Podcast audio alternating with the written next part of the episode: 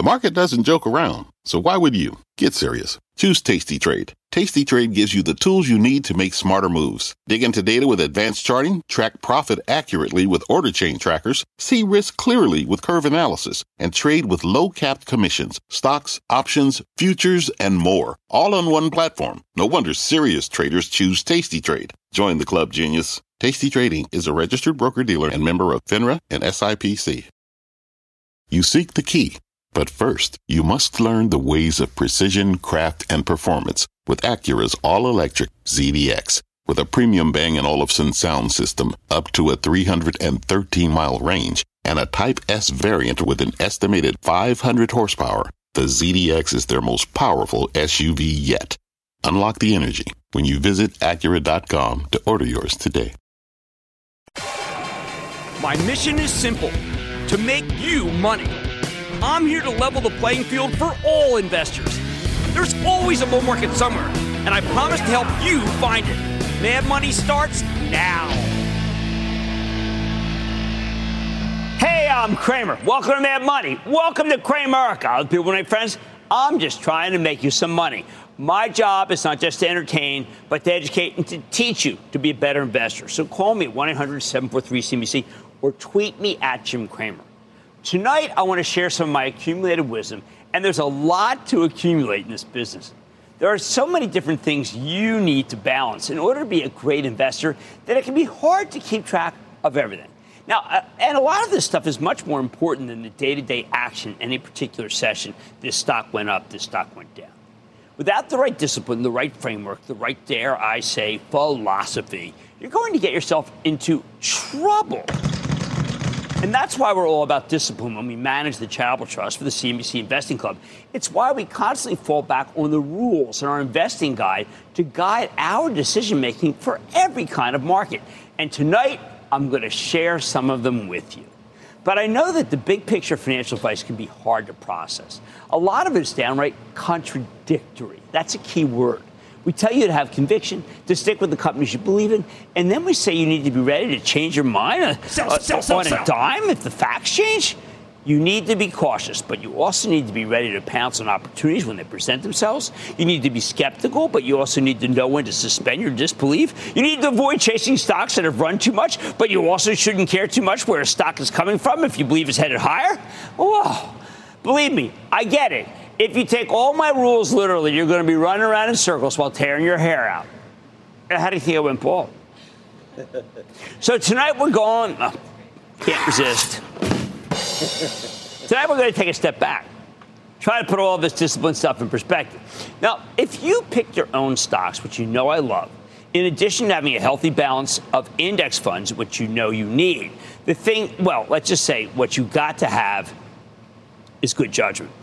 But obviously, good investing judgment is not the kind of thing anyone can teach you in an hour of television or even a year of television.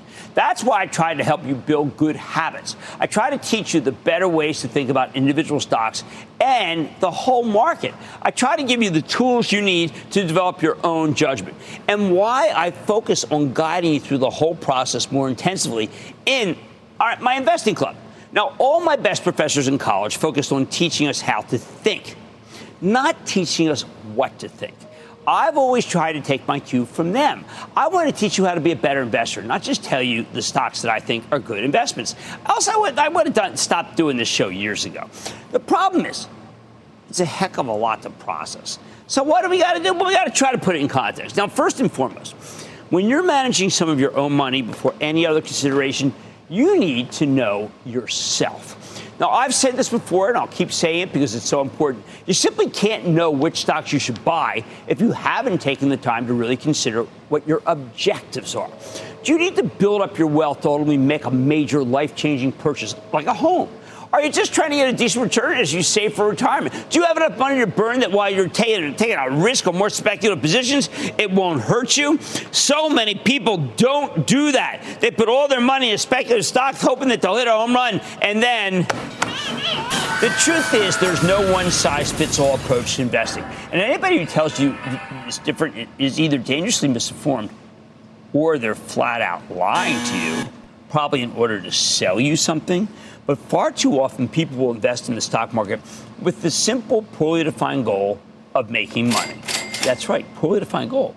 Yeah, we all want to make money. I want it, you want it.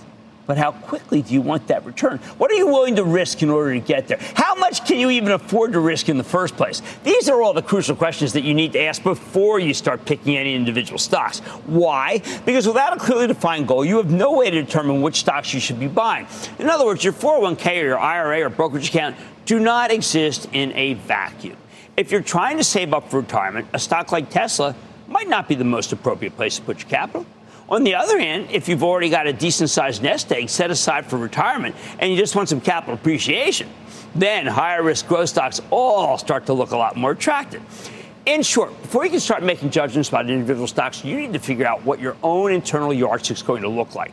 That's the foundation of good investing judgment, knowing what you need so you can find stocks that suit those needs. It's called suitability, and it's important maybe one of the most important parts of investing. Let me put it another way, just in case that doesn't get, get through to you. Let's say you want to fly across the Pacific Ocean. You do it in an airplane like a Boeing 747. You don't try to fly across the Pacific in a Ford Fiesta. Now, if you want to pick up your kids from school, taxiing down Main Street in a 747 would be a little impractical, wouldn't it? In that situation, you are indeed better off with that Fiesta.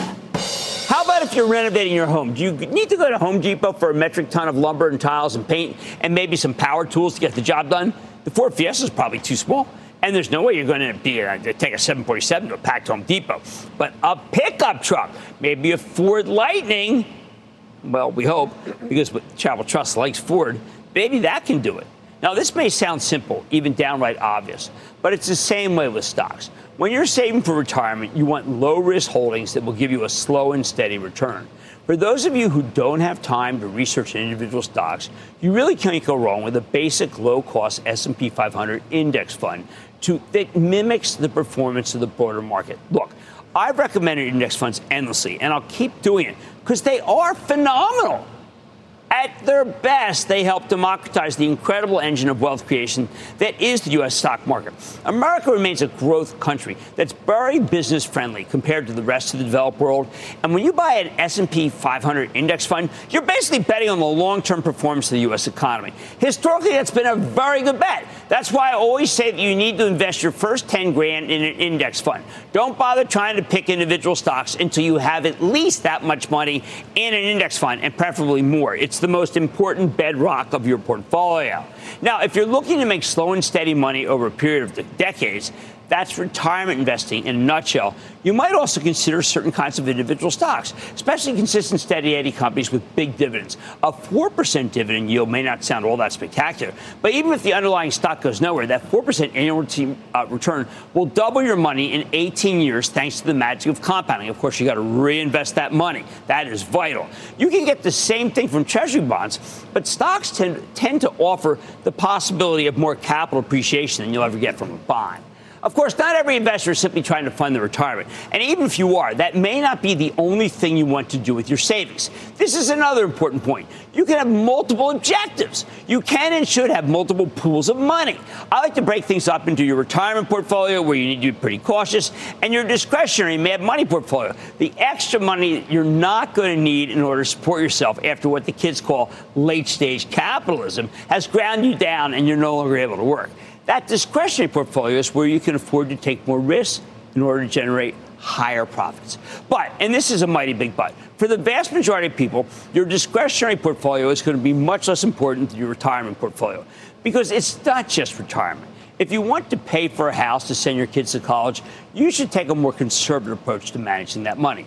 Whatever kind of account you put it in, your strategy for college tuition savings or future house savings should look more like your retirement portfolio than your mad money portfolio. So please get to know yourself before you jump down the rabbit hole of getting to know individual companies, something we always try to emphasize in the CNBC Investing Club, as you know. The bottom line, trust me, I get it. When you get excited about a particular stock, you often want to just dive right in. First, though, you need to consider what you're trying to get out of the market. You need to know yourself. The answer to that question is not going to be the same for everyone, but everything else stems from it. You can't make judgments about stocks until you know what characteristics you actually are seeking and you value. Tony in Washington, Tony.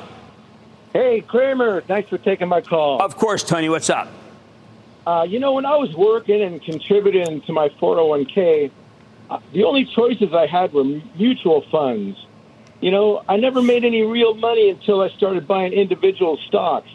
I really, I don't understand why mutual funds are so popular. Well, I mean, let's let's give mutual funds their due. I mean, there have been some that have outperformed the market, and the uh, 401k plans tend to have a, a, an array of mutual funds that you can pick, so you kind of craft your own portfolio. I happen to like individual stocks, and I like the S&P 500 because I like a low-cost index fund that can continue to give me good returns, and I'm a believer in that. So I understand, but I'm not going to knock the mutual fund industry. There's some very good companies that do a great job. Let's go to Rambo in California. Rambo. Booyah, Jim. This is Rambo Bo- from San Jose. How you doing, Rambo? Awesome. Jim, Good. I've got a question for you. One sure. of the first metrics that I look at when evaluating an investment opportunity is the company's debt and enterprise value.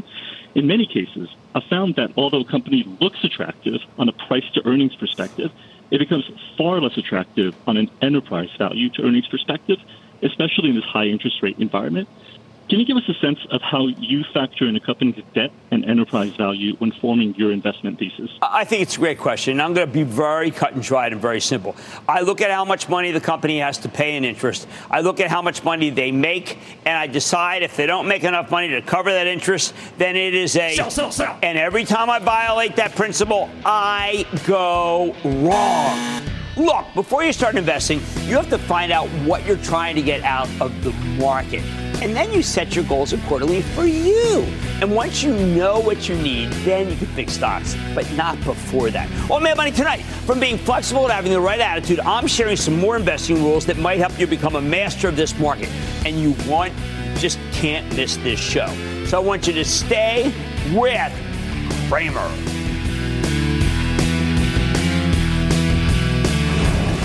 Don't miss a second of Mad Money. Follow at Jim Cramer on Twitter. Have a question? Tweet Cramer. Hashtag mad tweets. Send Jim an email to madmoney at cnbc.com or give us a call at 1 800 743 CNBC. Miss something? Head to madmoney.cnbc.com.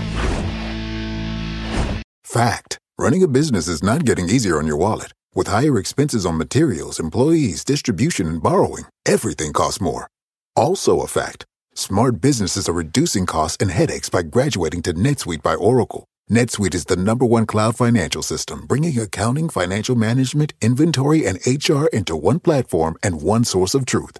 With NetSuite, you reduce IT costs because NetSuite lives in the cloud with no hardware required. Accessed from anywhere, you can cut the cost of maintaining multiple systems because you've got one unified business management suite. You improve efficiency by bringing all your major business processes into one platform, slashing manual tasks and errors. Over 37,000 companies have already made the move. See how you'll profit with NetSuite, and then you can think of all the ways you could be spending the money you save.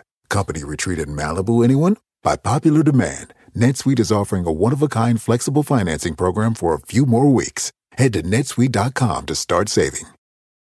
When you're hiring, the best way to search for a candidate isn't to search at all. Don't search, match with Indeed. Indeed is your matching and hiring platform with over 350 million global monthly visitors, according to Indeed data, and a matching engine that helps you find quality candidates fast. Use Indeed for scheduling, screening, and messaging to connect with candidates faster. Plus, 93% of employers agree Indeed delivers the highest quality matches compared to other job sites, according to a recent Indeed survey. Leveraging over 140 million qualifications and preferences every day, Indeed's matching engine is constantly learning from your preferences. Join more than 3.5 million businesses worldwide that use Indeed. Listeners of this show will get a $75 sponsored job credit to get your jobs more visibility at Indeed.com slash Mad Money. Just go to Indeed.com slash Mad Money right now and support this show by saying you heard about Indeed on this podcast. Indeed.com slash Mad Money. Terms and conditions apply. Need to hire? You need Indeed.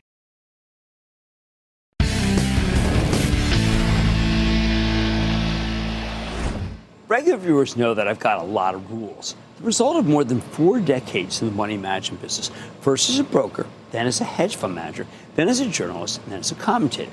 I've got rules for investing, rules for trading, rules for what to do in a rally or a sell off, for rules for picking winners, avoiding losers, all of which we stress constantly when we show you how we run the charitable trust portfolio for the CNBC Investing Club. It can, it can be a lot to take in. But as I mentioned before, the point of all these rules is to help you learn from my mistakes and develop your own judgment. I just explained why you need to have a clear understanding of your own objectives before you start buying stocks, something more focused than really trying to make some money. So let's pretend you've already done some self reflection and you know what you're trying to accomplish. Now you start buying individual stocks, enough to fill out a diversified portfolio of five to 10 names, right? That's what I want. Hold up. Before you buy anything, I need you to do one more thing. First, you have to do the homework. Now, I've covered this before, so I'll give you the quick version. If you're going to invest enough money in a company for it to matter to your portfolio, you need to know what the heck company does. You need to know how it makes its money. You need to know how much money it makes. The internet has made this whole process much easier. You can go online and read the SEC filings, which contain a wealth of information. You can listen to or read the transcripts of the conference calls, which I regard, by the way, as the best way to get familiar with the business and the key metrics that will drive the stock. Hey, feel free to read some journalism on top of that. Just Google it, listen to some opinions, anything to familiarize yourself with both the company itself, the way its stock, stocks trades. I know that can all be daunting. It's kind of homework we do for you uh, on our favorite names, the CNBC Investing Club. It is a must to join people. Join it, please, after tonight's show. So the, just sign up so we can show you the hard work that we do. And by the way, lately I've been starting with the website. I have to admit, I used to start with the conference call, but I like a company's website because they've all gotten so much better. The actual research is just part of doing the homework. After you've learned what you can and developed the thesis, a theory about why you think the stock is headed higher, this one final step. You need to be able to explain that story to another human being, ideally an adult to ensure it makes some level of sense. If you're walking down Wall Street, you see me, you're buying a stock, I'm going to say, what does it do? You better know the answer. For those of you who are tuning me out because you can't stand to hear another word about homework, the craft, as I call it, I'm done. That's all I'll say about the process of preparing to, buy a stock here because tonight I'm trying to focus on the big picture. So let's fast forward a little. Once you've done homework, you can build a diversified portfolio of 5 to 10 individual stocks to go with your index funds. If you are so inclined, pick your favorites from the club. Then you will know that they've been thoroughly researched. That's what we do. Any more than 10 and you likely won't have time to keep up with them. The idea here is that you should be able to do this in your spare time, not that you'll turn money management into a second or even third job. Let's assume you own shares in a bunch of companies that you genuinely believe in. You now have a thesis for each one, right? You got to have one. There's no sector overlap, meaning you have five to 10 companies in distinct industries that don't tend to trade together. Diversification, of course, if you know what a company does, you can find out whether it's too much like another company. In short, what you have, in theory, is an ideal portfolio. What's the most important thing for you to keep in mind? Above and beyond everything else, you need to know that your perfect portfolio won't stay perfect for long.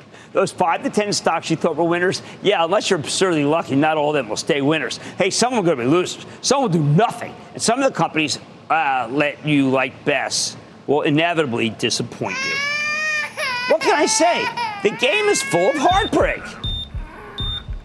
Which brings me to my next meta rule always try to stay flexible. You have to be flexible because business by its very nature is dynamic, not static. Things change, markets change. New competitors will enter into an industry and undercut existing players on price to take, uh, to just cut price, take market share. Previously well run companies start executing poorly. Customers cancel orders. Unforeseen events happen that hurt business or simply make some category of stocks seem less attractive to the big institutional money managers who dominate the market. Remember, you don't, they do. When something like this occurs, when the story of a company that you own shares in changes, you need to be willing to acknowledge that things are changing, that they're different if your thesis is no longer intact, if the reason you gave for buying a stock in the first place is no longer valid, then you know what you have to do? Sell, sell, sell. You have to. This is why you need to explain your picks to another person so that you can recognize when your original idea has stopped being workable. We get so many calls where people say they like the stock, they bought it for X, and X is no longer even the case. I don't like that. You need to be better than that. You can't afford to say, I like it because of X and X ain't there anymore. Now, this may sound straightforward, but for decades, so called experts have peddled the idea that when you buy a stock, you should be prepared to hold on to it until the heat death of the universe. How many times have you heard someone say, buy and hold, buy and hold? Hey, buy and hold's nonsense. Don't get me wrong. I would love to buy a stock and hold it from here to eternity because the story pans out and the darn thing just keeps going higher. But if the story doesn't pan out, you, you got to be willing to sell. The facts change. That's why I always tell you it's buy and homework, not buy and hold. There are only two stocks I've ever given my highest blessing own it, don't trade it. And they're Apple and Nvidia, a pair of revolutionary companies with outstanding management. Even then, though, you still need to do the homework or watch us do the homework in the CNBC Investing Club in case something drastically changes at those two companies. Now, I bring this up because people hate, hate, hate admitting when they made a mistake. Once we make up our minds that things are great for, say, Coca Cola, we don't want the facts getting in the way of the story. We like Coca Cola, so shut up. But you know what? You can't afford to fall in love with any stock. It's a piece of paper. When you buy shares of a publicly traded company, you're not joining that stock in holy matrimony. You don't swear to stick with it in sickness and health, for richer or poorer. You don't need to go to a judge to get a divorce. It's just a piece of paper. The judge to the divorce. All right. Anyway, so acknowledge when something's changed. If you buy a stock because you believe the underlying company is going to take a ton of market share and then it fails to do so, don't move the darn goalposts. Don't search for new reasons to hang on. Just get out of Dodge. You must be willing to recognize that companies can take a turn for the worse. Managers can make mistakes. CEOs make bad strategic and tactical errors every day. Heck, uh, look, here's one that you, you probably know Bed Bath & Beyond. Do you know that they literally spent $11.8 billion buying back their own stock from 2004 to 2022? In an ill fated attempt to boost their stock price, it didn't really work. The company kept losing market share to online competitors like Amazon, and the buyback couldn't prevent Bed Bath from going bankrupt. Think about it. They spent more than 11 billion on stock buybacks, and the darn thing still went to zero. Hey, if they'd simply put that money in a mattress, the company might still exist. You know what was their mistake? The guys running Bed Bath and Beyond weren't flexible. They kept buying back their own stock in the mistaken belief it would help instead of saying putting money into the technology that would help them manage inventory, please customers, customer retention. And by the time they brought in new management to turn the situation around, I think it was far too late. Don't make the same error. When something goes wrong with the company you own, be ready to stop hoping and start selling. Listen, being unwilling to recognize the turn for the worse, as bad as it might be, almost always seems to lead to much larger losses than you've already accrued. A wise person once said to me, Your first loss is your best loss. That's what we're talking about. The bottom line before you buy a stock, please do some homework and come up with a thesis, a reason why you think that stock is headed higher. Once you own it, stay flexible. If your thesis doesn't play out the way you expected it to, sell the darn stock as we try to do for the club. Don't keep bashing your head against the wall. Just recognize that things don't always go your way and then move on. Their money's back the. This podcast is supported by FedEx. Dear small and medium businesses, no one wants happy customers more than you do. So you need a business partner just like you. Like FedEx, who understands your passion for serving your customers because they have the same commitment towards you. That's why FedEx offers you picture proof of delivery, packageless and paperless returns, as well as weekend home delivery to 98% of the U.S. on Saturday and 50% on Sunday. See the FedEx service guide for delivery information. What's more, FedEx Ground is faster to more locations than UPS Ground. Trust FedEx for timely deliveries. See what FedEx can do for your business. Absolutely, positively FedEx. If a friend asks how you're doing, and you say, I'm okay. When the truth is, I don't want my problems to burden anyone. Or you say, Hang it in there. Because if I ask for help, they'll just think I'm weak. Then this is your sign to call, text, or chat 988 for free, confidential support. Anytime. You don't have to hide how you feel.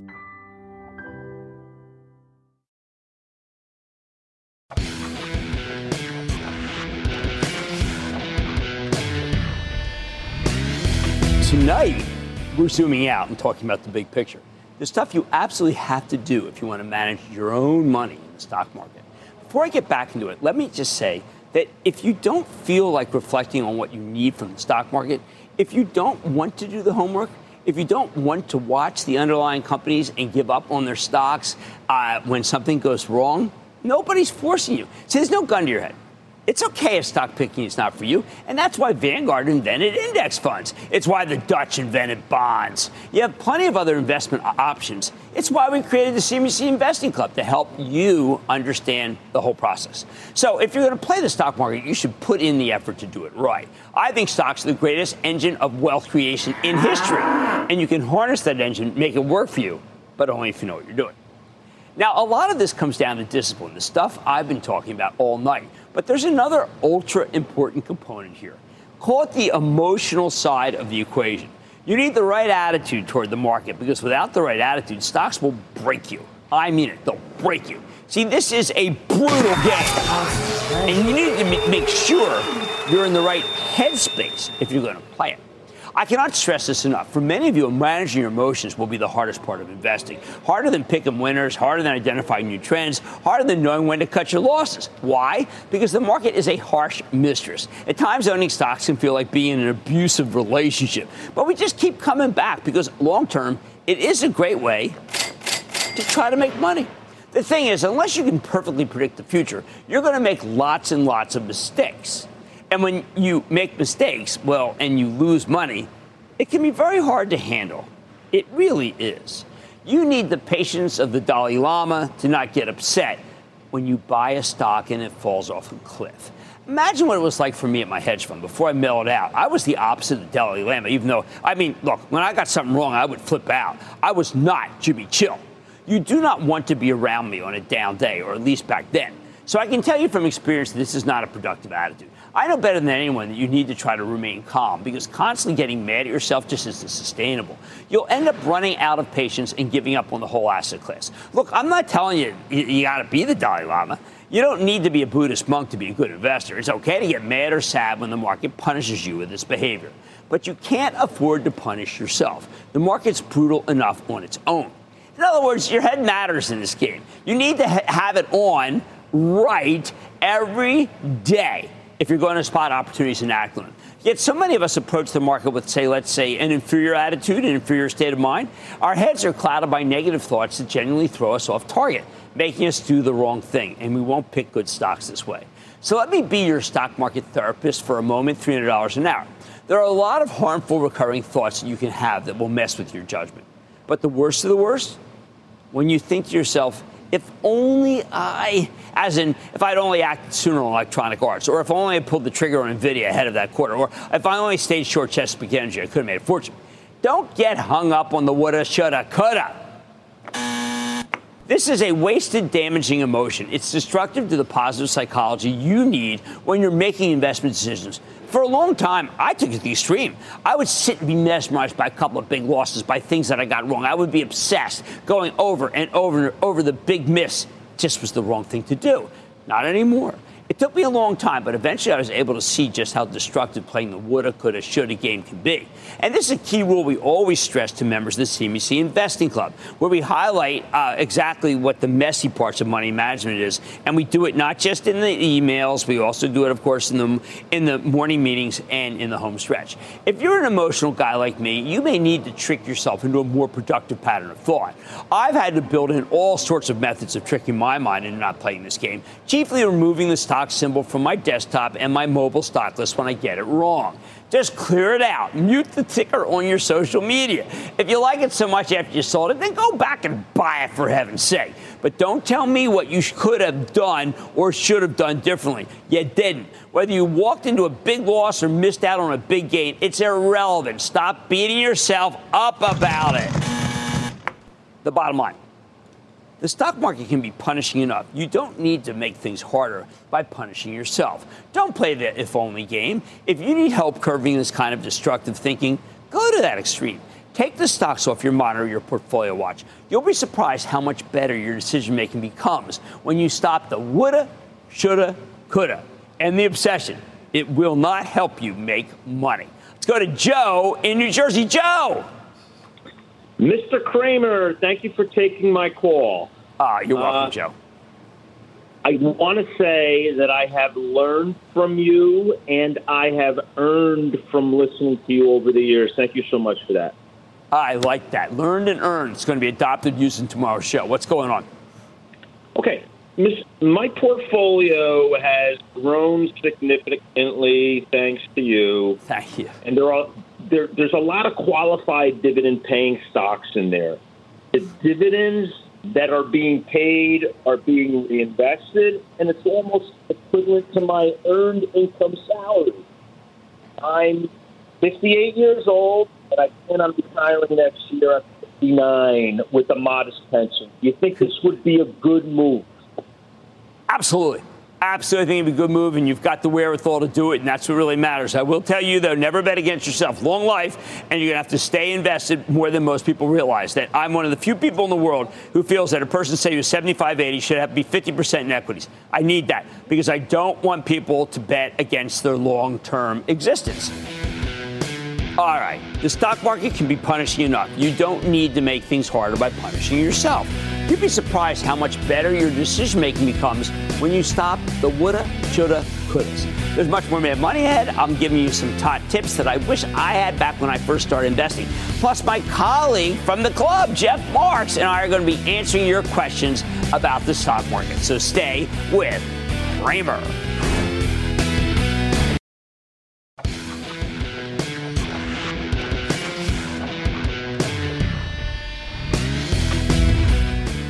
Let me give you a piece of advice that would have saved me a lot of cash and even more heartache back when I was running money professional. This is some genuine sage investing wisdom from the late great Maya Angelou. Quote, when someone shows you who they are, believe them the first time. I know she wasn't talking about publicly traded companies, but man, if the shoe fits, I say wear it. All night I've been trying to hammer home important bedrock principles of investing. Principles we show you how to follow in the CNBC Investing Club all the time. This is another essential one. When some company shows you who they are, believe them the first time. Or to put it as bluntly as possible, when a CEO tells you that business is bad, take the word for it. Don't try to make excuses for them. Just get the heck out. Sell, sell, sell. At least until the smoke clears and you get a better assessment of the damage.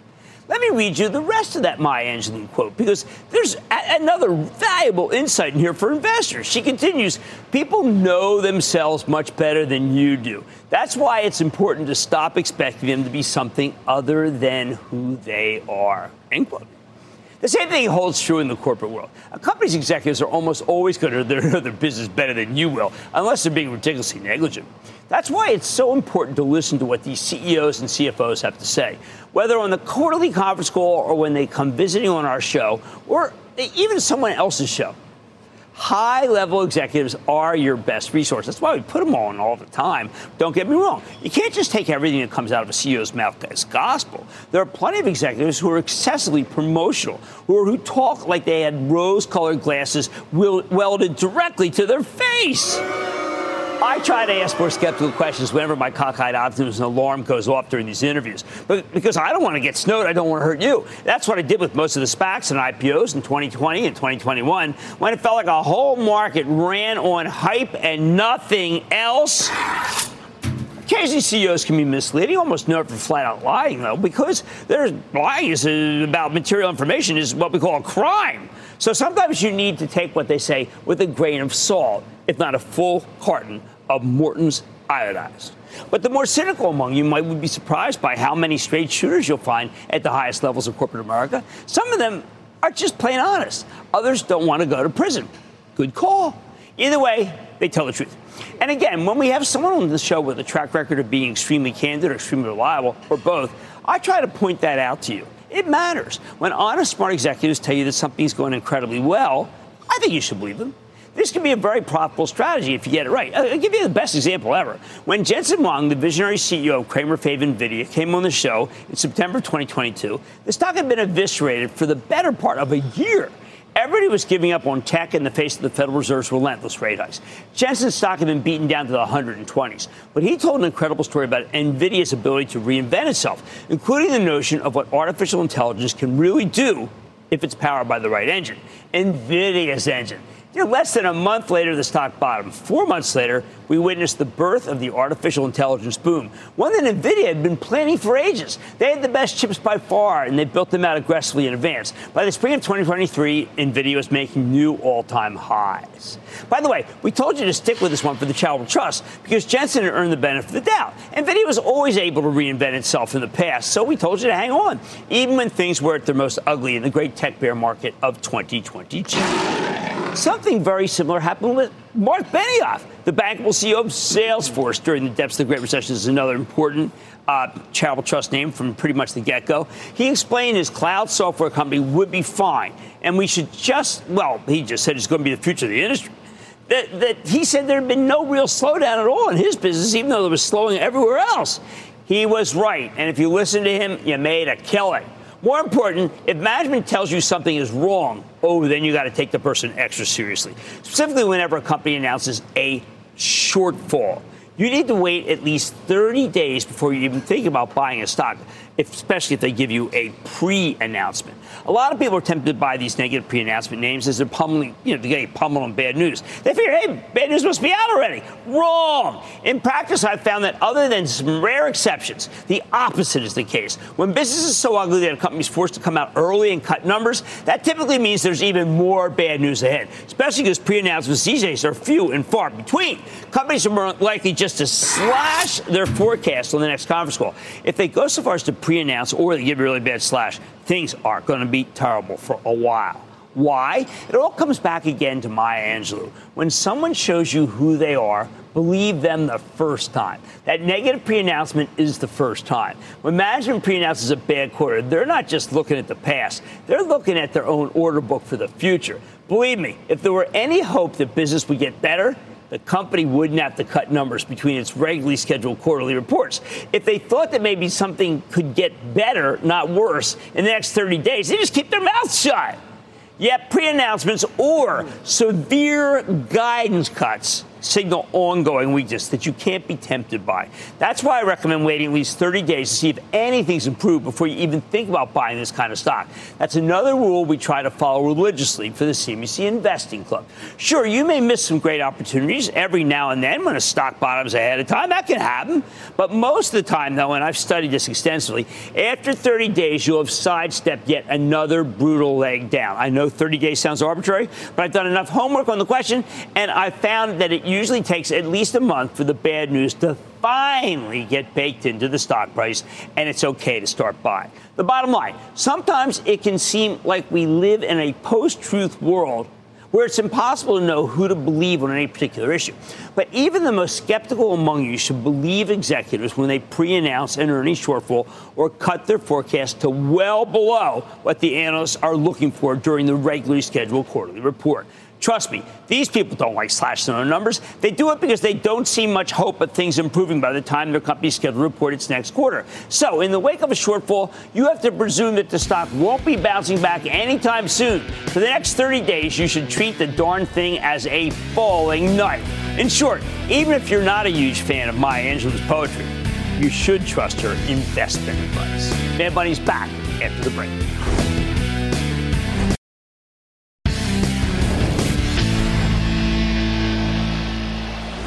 I spent a lot of time here tonight talking about the many ways in which you can make mistakes.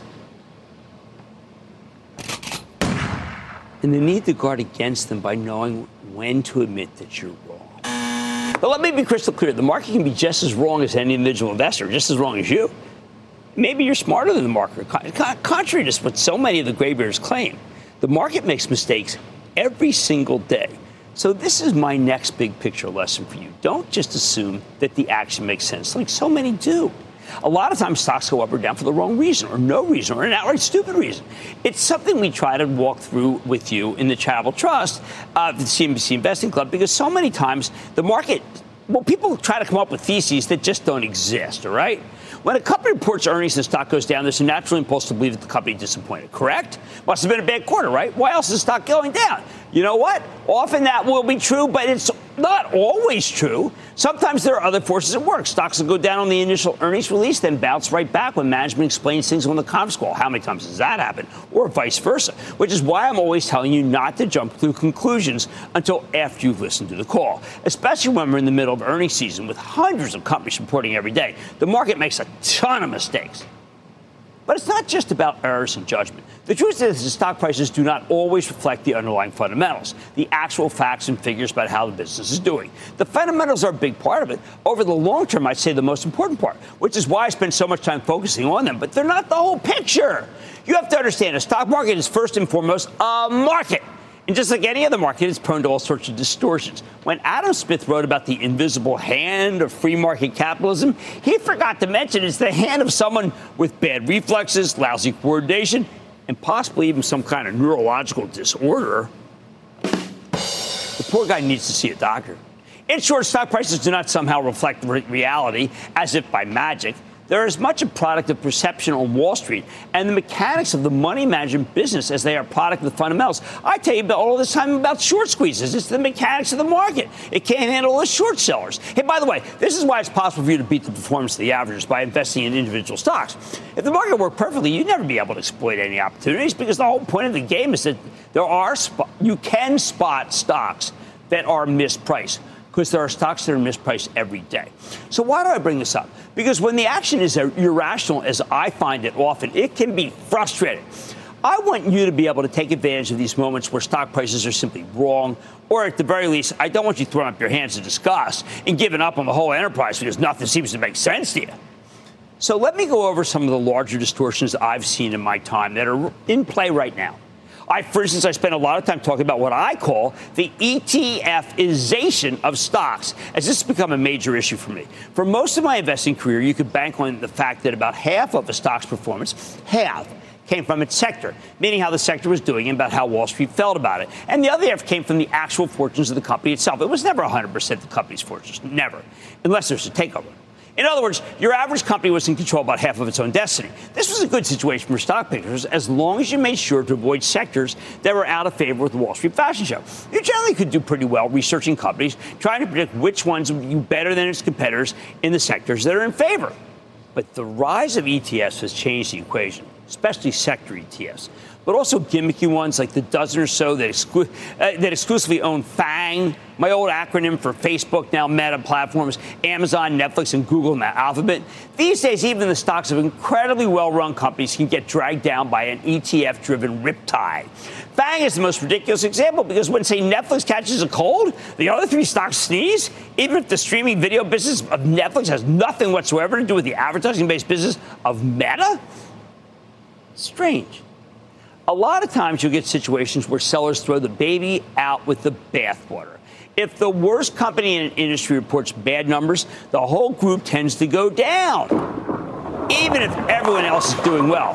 These are opportunities. We saw them with the cybersecurity stocks in April of 2023. One of the worst operators in the industry, a company called Tenable, reported bad numbers. Whole group sold off. Turns out to be a great buying opportunity. It was one of the greatest opportunities ever to buy the stock of Palo Alto Networks, P A N W which roared higher over the next few months. Sometimes the market is just obtuse. You'll see companies report good quarter after good quarter to no real effect, and then suddenly a critical mass of money managers say, wow, hold it just a second things are really going well there. So the next time the business reports a strong number, the stock soars. In those cases, you just needed to be patient because the market didn't get it right. Notice I keep saying the market gets it wrong all the time. The, the, your ancient people will come on TV and tell you that's not true. They're not true. The caveat here, though, is that sometimes when the market makes a mistake, it's not worth trying to fight it. Because while the markets are often irrational, they can remain irrational for longer than you can remain solvent to borrow a phrase from the late John Maynard Keynes, an important economist who, by the way, was a very good money manager. Your goal here is not uh, necessarily to be right.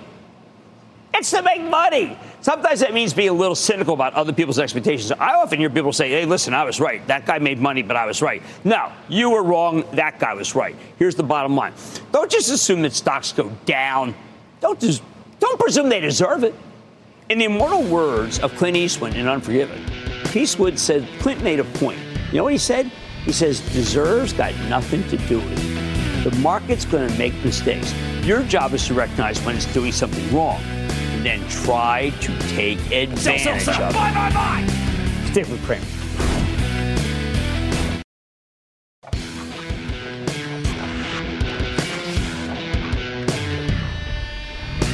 I always say my favorite part of the show is answering questions directly from you. Tonight I'm bringing in Jeff Marks, my portfolio analyst and partner in crime. Help me answer some of your most burning questions, and we're even going to take a look at some of your mad tweets. For those of you who are part of the investing club, he'll need no introduction. For those of you who aren't members, of which is really a shame if you're not, uh, I hope you will join. And I would say that Jeff's insights are back and forth help me do a great job for all Mad Money viewers. You see, you see a lot of the stuff that Jeff and I talk about in the show. Now you're going to get to see it in real time. We do this sort of thing during our monthly meetings where we give you an in depth look at our portfolio decisions for the club. And of course, we answer your burning questions then, too. Uh, so if you like this, well, then join the club for heaven's sake. All right. No, what we're going to do first is just we're going to go uh, right to the questions. Uh, John in Arizona asks, when profit is taken or there is a sizable cash on the sidelines, how would you pick a stock to add to my portfolio? Okay, I want to start out by talking about the oscillator here. Because if there's a lot of cash on the sidelines, Jeff, I'm not that interested in putting money to work if we're overbought. Yeah, absolutely. Or, but if you are looking for new ideas, a couple ways you can go. One, sell stock in one area, look in the same industry, but a better run company. You could buy that. We call that high grading the portfolio. Or if you're looking at something completely new, uh, maybe it's something, uh, you know, a, an industry up on the rise or just a good dislocation of value. But at the end of the day, we're looking for high quality companies to buy. Right. And you and I kick that back. Let's say MedTech. Well, I mean, people may like Medtronic, but we at G Healthcare, GE Healthcare better. I mean, we go back and forth, we compare. Them. It could be it could be Netflix versus Tesla. We do everything, but the main thing that I want to point out is if the market's really flying, it's okay to have the cash. Cash does not hurt you. Okay, next we're taking a question from Mike in Maryland, who asks, "How can an investor choose which is more likely when the narrative flip flops back and forth between recession and strength in the economy so often?" All right, so here we're not traders. Uh, we do not. Uh, we have a lot of special situations that are not dependent upon a recession, dependent upon uh, about strength in the economy. When we have it, we like to look at our sector and figure out whether that sector, for instance, if it's, let's say we were just, uh, let, us say we're picking just something we don't know. Uh, we were buying air conditioner company. Well, air conditioner companies typical in the cycle. You mm-hmm. should sell them. But if there is a secular case for an conditioner company, I'm thinking about Carrier because I like it very much. Well, then this uh, it really doesn't uh, matter because there's such a huge amount of money coming from the infrastructure plan. So I'm saying is that those words, expansion and contraction, usually do not play that much of a role in our stock pick. I think that's such a great point that you just made. And that's something you taught me that if you're willing to get your hands dirty, study a company, you can create your own narrative of what's happening in the market. Right. And that's what I really want to emphasize is that we in the club do a lot of special situations. We're not hostage to the whims and slings and arrows of the economy. Now we're heading to Twitter. Take a look at some of your tweets. Let's look at Ivan on Twitter, who says, I'm starting to think that Jim Cramer is a time traveler from the Depression era. No, that, that's Photoshop. There's, there's no way because I, that, I was in the Philadelphia line. This is the New York line. So immediately I know that this isn't right. Um, and by the way, just so you know, J.P. Morgan had his pictures. He was the first ever to be photoshopped because he had what was known as a cauliflower nose and it was really hideous. And he had no pictures other than one spontaneous one, which happened to be taken right about here. And so all I can tell you is if he was photoshopped, I'm photoshopped. Is that back when they used to call it corner around corner, here at the stock exchange? Corner. All right. Yeah. I like to say. Uh, Oh no! I, all right, this is it. I like to say there's always a bull market somewhere. And I promise to find just for you right here, my buddy. I'm Jim Cramer. See you next time. All opinions expressed by Jim Cramer on this podcast are solely Cramer's opinions and do not reflect the opinions of CNBC, NBC Universal, or their parent company or affiliates, and may have been previously disseminated by Cramer on television, radio, internet, or another medium. You should not treat any opinion expressed by Jim Cramer as a specific inducement to make a particular investment or follow a particular strategy, but only as an expression of his opinion. Cramer's opinions are based upon information he considers reliable, but neither CNBC nor its affiliates and or subsidiaries warrant its completeness, or accuracy, and it should not be relied upon as such. To view the full Mad Money disclaimer, please visit cnbc.com forward slash Mad Money disclaimer.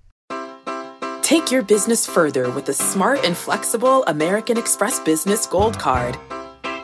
You can earn four times points on your top two eligible spending categories every month, like transit, U.S. restaurants, and gas stations. That's the powerful backing of American Express. Four times points on up to $150,000 in purchases per year. Terms apply. Learn more at americanexpress.com slash business gold card.